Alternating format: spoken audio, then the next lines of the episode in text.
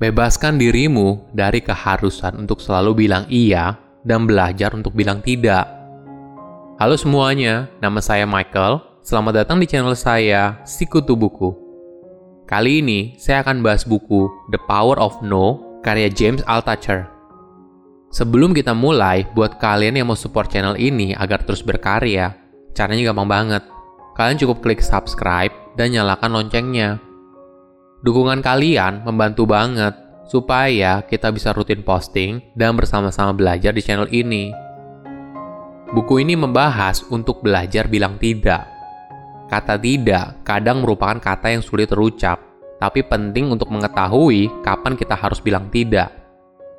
Apakah kamu sering bilang iya, padahal sebenarnya kamu merasa tidak? Misalnya, ajakan teman kamu buat nongkrong, kerjaan yang buruk, atau hubungan percintaan yang tidak serius. Ketika kamu belajar untuk bilang tidak, kamu akan menyelamatkan dirimu sendiri. Kamu tidak membuang waktu dan energi untuk hal yang sebenarnya tidak kamu inginkan. Dan pada akhirnya, kamu akan siap untuk mengatakan iya pada hal yang membuat hidupmu jauh lebih baik. Saya merangkumnya menjadi tiga hal menarik dari buku ini. Yang pertama, pilih orang yang tepat. Dalam hidup, kita punya waktu yang sangat terbatas. Setiap harinya, kita pasti akan membuat pilihan. Entah itu pilihan yang membuat kita bahagia, atau malah membuat kita menderita. Tentunya, apabila kamu ingin hidup lebih baik, kamu harus memilih apa yang baik bagi hidupmu. Contohnya seperti ini. Memilih untuk menolak ajakan untuk makan tidak sehat. Selain itu, jauhkan dirimu dari orang yang negatif. James memberikan tips yang menarik. Tuliskan daftar orang yang berinteraksi denganmu minimal lima kali dalam seminggu. Setelah itu, berikan nilai dari satu hingga sepuluh tentang bagaimana interaksi kamu dengan dia. satu adalah untuk interaksi paling buruk, dan sepuluh adalah untuk interaksi yang paling baik. Jika kamu sudah memberikan nilai, mulailah untuk fokus pada orang yang kamu beri nilai delapan ke atas. Habiskan banyak waktumu dengan mereka, dan kurangi waktu interaksimu dengan orang yang kamu beri nilai di bawah itu, apalagi di bawah angka lima. Awalnya memang tidak mudah, tapi ini merupakan latihan untuk memilih siapa orang yang perlu ada di dalam lingkaran terdekatmu. Ketika kamu dikelilingi oleh orang yang tepat, maka hidupmu akan jauh lebih bahagia. Penulis lain dari buku ini, yaitu Claudia, yang merupakan mantan dari istri James, punya kecenderungan yang unik sebelum dia menikah. Claudia punya kecenderungan untuk mengejar pria yang belum dan tidak siap untuk berkomitmen. Pada contoh kasus yang ekstrim, dia bahkan mengejar seorang pria hingga dua tahun. Claudia meyakinkan dirinya kalau dia jatuh cinta pada pria itu, padahal mereka hanya berjumpa empat kali dalam dua tahun. Akhirnya, dia sadar kalau ada yang salah dengan dirinya. Claudia punya kecanduan pada cinta yang bertepuk sebelah tangan. Dari situ, kemudian dia belajar untuk bilang tidak. Awalnya pada pria yang belum siap untuk berkomitmen, dan selanjutnya pada kecanduannya. Untuk bisa pulih dari kecanduan itu, Claudia bergabung dalam grup dukungan yang membantu mempersiapkan dirinya untuk hubungan percintaan yang lebih sehat. Hingga akhirnya, Claudia bertemu James dan menikah selama lima tahun. Kedua, berhenti lakukan apa yang tidak kamu suka. Bagi kebanyakan orang, kata tidak adalah kata yang tabu. Karena tidak enak hati dan berusaha untuk menjaga hubungan, kita cenderung bilang iya, padahal dalam hati sebenarnya tidak.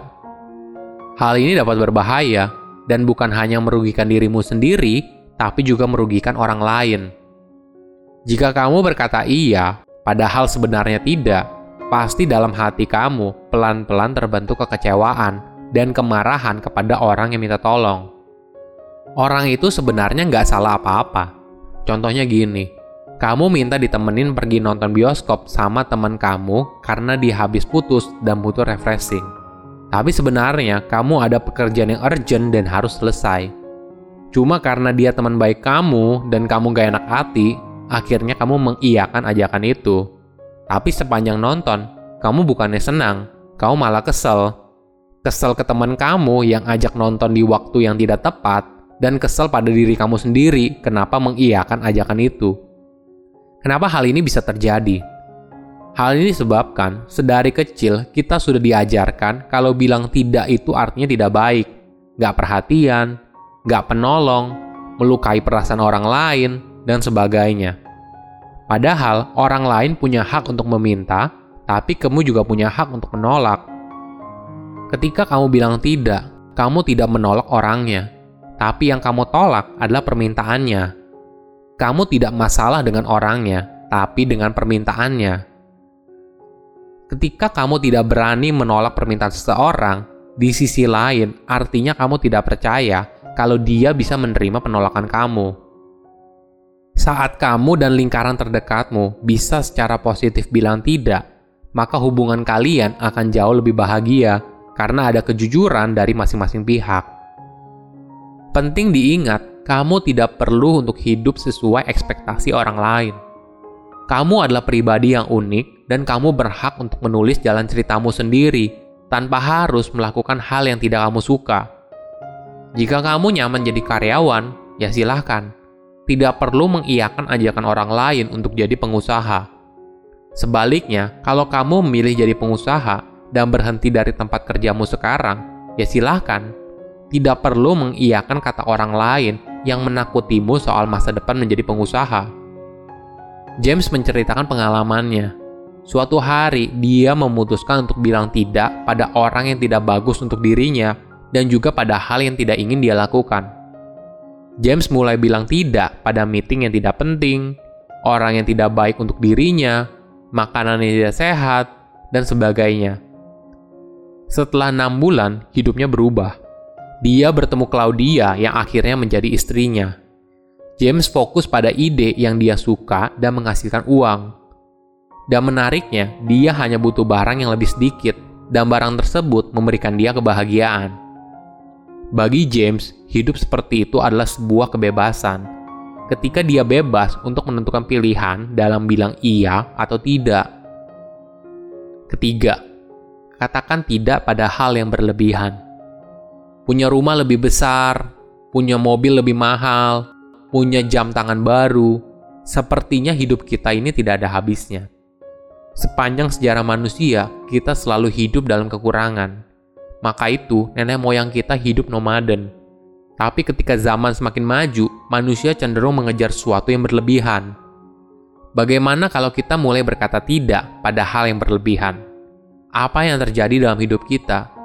Ternyata, ketika kita berkata tidak, maka kita akan menyadari kalau hidup yang kita miliki sekarang sudah berlebihan. Satu hal yang bisa kamu lakukan adalah menghitung berkah yang kamu miliki sekarang, atau kata lainnya adalah bersyukur. Rasa syukur di sini artinya adalah rasa syukur atas hidup yang biasa-biasa saja. Seperti misalnya kamu bisa bangun pagi, menghirup udara segar, masih punya tempat tinggal, dan sebagainya. Hal ini berarti kita melihat dunia bukan seperti gelas yang diisi setengah airnya, tapi kita bersyukur masih ada air dan masih ada gelas, sehingga kita tidak kehausan. Selain bersyukur, tips lain adalah mengganti keributan duniawi dengan keheningan. Cobalah untuk menyadari semua keributan duniawi, mulai dari berita online, gosip artis, atau hal lain yang buat pikiranmu campur aduk. Dalam keheningan, kamu akan bisa hadir seratus persen dan tidak terjerat dalam lingkaran cemas dan gelisah. Belajar bilang tidak akan membantu kamu dan orang lain untuk menemukan kebahagiaan. Jujur dengan apa yang kamu rasakan akan membuatmu bebas dalam menentukan pilihan. Silakan komen di kolom komentar pelajaran apa yang kalian dapat ketika baca buku ini. Selain itu, komen juga mau buku apa lagi yang saya review di video berikutnya. Saya undur diri, jangan lupa subscribe channel YouTube Si Kutubuku. Bye-bye.